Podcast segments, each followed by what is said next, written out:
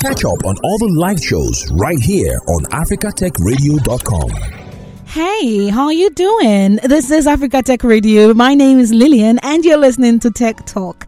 Today I'm going to be giving you the trendiest news from Tuesday to Tuesday and talking about the week uh, that just passed this October. That is from Tuesday 17th to today, Tuesday 24th. Okay, I'm going to be telling you about the biggest news in tech uh, between these days, right? So I'm going to start first of all with this story from the federal government and IHS. They're having a romance right now because the Nigerian government made a deal worth 1 billion naira with, I didn't say million, I said billion with a telecommunications company called IHS Towers. Now, they want to create special places where people can learn technical skills.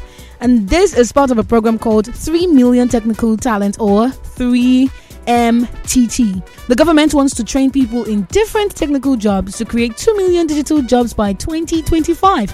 Is this achievable? Well, fingers crossed. The technical skills covered by this program include software development, UI, UX design, data analysis and visualization, quality assurance, product management, data science, animation, AI, machine learning, cybersecurity, game development, cloud computing, DevOps, that's development and operations, amongst others. Now, if you are interested in any of this, just go and um, inquire about it, okay? Search online to find out more about this. The 1 billion naira funding from AHS from IHS Towers not only includes financial support but also a commitment to cover the salaries of 37 dedicated learning community managers each stationed in various locations across Nigeria. Now, these community managers will play a crucial role in facilitating the learning and training process. The government will pay for people to learn the skills, and you know what? It is a free. And this is a big plan right now to teach people technical skills and create lots of digital jobs in Nigeria. And they are partnering with a telecommunication company, IHS, to make this happen. So just go and research about this to know if you can be a partaker. Let's talk about Patricia, shall we? The customers of Patricia uh, to receive the first batch of payments in November because Patricia has employed or appointed a new trustee. Patricia is a crypto platform in Nigeria and they have contacted an SEC SEC licensed trust company, DLM Trust, to give back money to its customers. Now, DLM Trust will be like a middleman, right? But making sure that the money is given back to the customers fairly. Now, the first set of payments to Patricia customers will start on November 20, 2023, which is almost a month from today. And this is part of Patricia's plan to repay $2 million lost during a hack last year. Patricia has confirmed that it doesn't have physical offices in Nigeria as well because rumors are going around that they do. But they're saying that um, I don't have physical office right now and uh, I don't know where you guys are getting information from. They said they're also offering uh, customers a chance to change their deposits into shares of the company. So either you want your money back or you can just change it to shares. Some people were worried that Patricia has disappeared with their money because a video showed what seemed to be an empty office, but Patricia's CEO, Hanu Fejiro, explained that they operate remotely. And the office in the video was used as a free workspace for developers and crypto enthusiasts. Patricia has its main office in Lithuania, not Nigeria, according to the CEO. Also, in simple terms, Patricia is working with a trusted company to give back money to its customers who lost it during that hack. So let's see how that goes. And of course, we'll keep you posted on Africa Tech Radio. Let's talk about Iroko TV or iRocky. right now, of course, they're a streaming platform and they have been around for a long time. Before people started knowing so much about Netflix in Nigeria, iRoko TV has been everywhere, right? But not just as big as Netflix. They've been around for 12 years in Africa. But they have recently faced some issues. Their website went offline and their mobile app disappeared from app stores like Apple and Android. This caused a lot of speculations uh, that the service was shutting down or in trouble. And this is because a lot of um, tech companies right now are shutting down, leaving the market. So this is not really unfounded. Particularly, iPhone users were unable to re download the app from the Apple App Store for several months, dating back to June. Now, this situation led to concerns about the platform's future. However, Jason Njoku, who is the CEO of Iroko TV, clarified that the company isn't shutting down.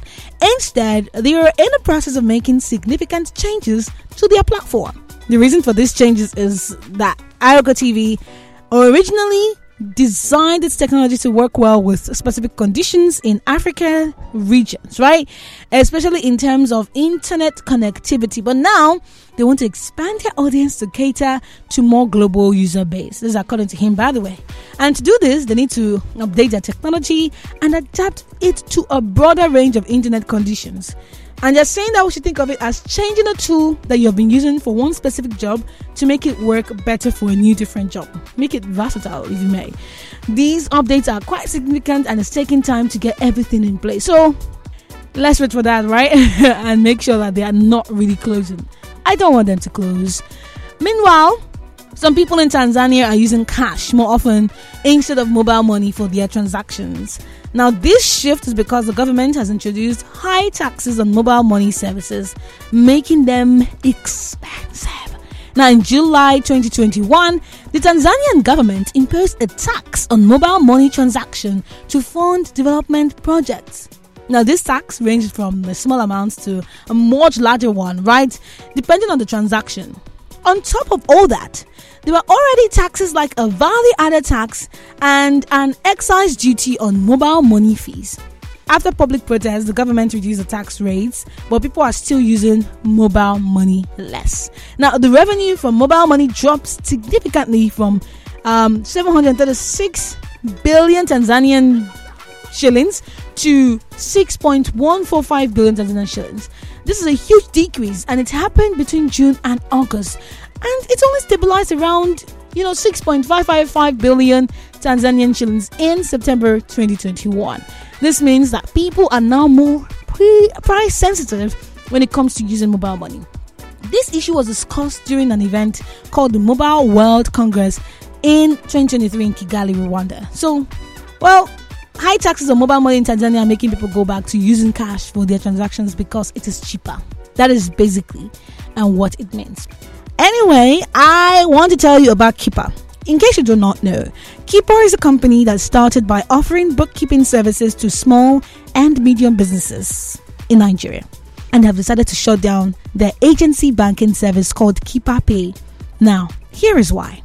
In 2022, Kippa raised $8.4 million and decided to enter the agency banking business. Now, the idea was to allow the 500,000 merchants who already use the Kippa's bookkeeping and inventory management services to also become agents and earn extra income.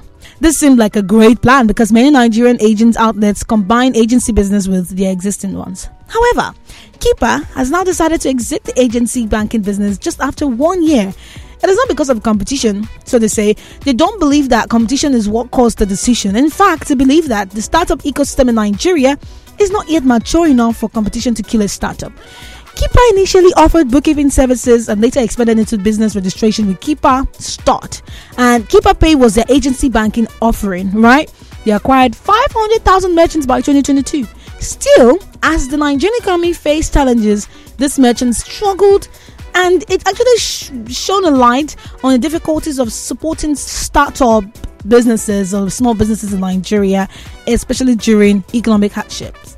Now, Kippa had f- a focus on profitable merchants in smaller cities, but the past six months were tough for them due to economic fluctuations. Right now, the dollar is running away from the naira, and naira cannot even keep up. As a result, Kippa decided to shut down its agency banking services and also Kippa Start, which helped small businesses with business registration. This decision will result in 40 employees losing their jobs, and the ripple effect is something that we have not even grasped yet. The reason for shutting down Kippa Pay are a mix of challenges faced by small businesses, naira devaluation, and the changes in the market, while Kippa was executing its plans. Many people are leaving Nigeria because Nigeria is no longer habitable for many businesses. We are not breathing. I mean, the president said, let the poor brave. They're not breathing well. Moving on, Vibra, which is an Africa focused crypto platform co founded by Vincent Li, has shut down all of its three markets, which includes Nigeria, Ghana, and Kenya. While the company's co founder mentioned that they were undergoing a pivot, pivot, pivot, like Ross and Friends. If you know, you know. Former employees who left their jobs have a different perspective. Now, in July, employees were given, according to a report, two choices either you resign or you'll be terminated. I mean, not physically, from like fired. The team, led by Haley Yang, was aware that the company was facing significant challenges. During that same month, Vibra had informed its users that it would discontinue its services by July 15. Although Vincent Li stated that this discontinuation was specific to Nigerian users who are their largest market. Messages in the Telegram group named Vibra Africa suggested that the closure was not limited to one region. I mean, you should just come out to say it and not suggest it, right? But there are several factors that contributed to Vibra's shutdown, just like I just mentioned for Kippa. It includes the persistent bear market and the crash of a popular crypto exchange. FTX had a negative impact on the crypto industry. User engagement in the Vibra app, which allowed people to trade, send, receive, save, and spend cryptocurrencies, had been declining. Now, the company's website mentioned having over 100,000 agents across three markets, but the exact number of users at the time remains uncertain. However, it is clear that the user activity on the app has decreased, resulting in a significant drop in the startup's revenue from transaction fees. Let us take a shift to Amazon, right?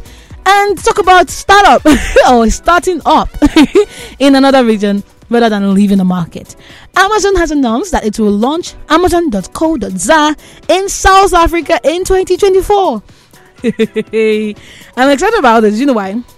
It's a lot of money to to get something from Amazon because it's coming from the United States and delivery is off the charts, right? So if you can get something, if it was in Nigeria, for instance, it would have been easier, but it's in South Africa, so let's just say it's better because it's close, right? This means that South African business or based sellers will be able to sell their products to customers across the country through Amazon's platform. Amazon's online store relies heavily on independent sellers, with more than 60% of its sales coming from small and medium sized businesses. Now, this will provide a wide variety of products, competitive prices, and convenience for customers mm-hmm. and consumers. Starting from October 17, 2023, independent sellers in South Africa can register their businesses or have started registering on sell.amazon.com forward slash South Africa. In addition to this exciting news, Amazon is also introducing generative AI capabilities to help sellers create engaging and effective product listings. And this will make it easier for sellers to write product descriptions and help shoppers find the product that they are looking for. Amazing, isn't it? now let's go to AdBot, still in South Africa, that has started a, part- partnership with MTN Nigeria to bring its AI powered online ad campaign management platform to small and medium sized enterprises, SMEs in Nigeria. AdBot's platform allows SMEs to create Google and Bing ads in just 10 minutes. 10, 10. Get it? This partnership enables MTN Nigeria to offer AdBot services to SMEs using their Thrive Google Ads bundle. Mm-hmm. Which includes 1 gig of data, a minimum of 10 website conversions, and 500 ad views on Google. SMEs using the Thrive Google Ads bundle can impute details like target location, keywords, ad copy, amongst others. An AdBot system then takes this input and launches ad campaigns using machine learning to optimize for the best click through rates at the lowest cost. Lynda Saint-Nwafor, who's the Chief Enterprise Business Officer at MTN Nigeria, believes that this partnership will help Nigerian SMEs access search engines and digital platforms, facilitating their growth. AdBot's decision to expand to Nigeria was driven by the need to address the challenge of people not fully understanding automation, which was a hurdle in their home market of South Africa. And now, shall we talk about Sony? Sony has established a $10 million innovation fund, and it is known as the Sony Innovation Fund Africa to invest in entertainment startups in Africa. Now, this initiative aims to support and promote growth of the entertainment industry in the region.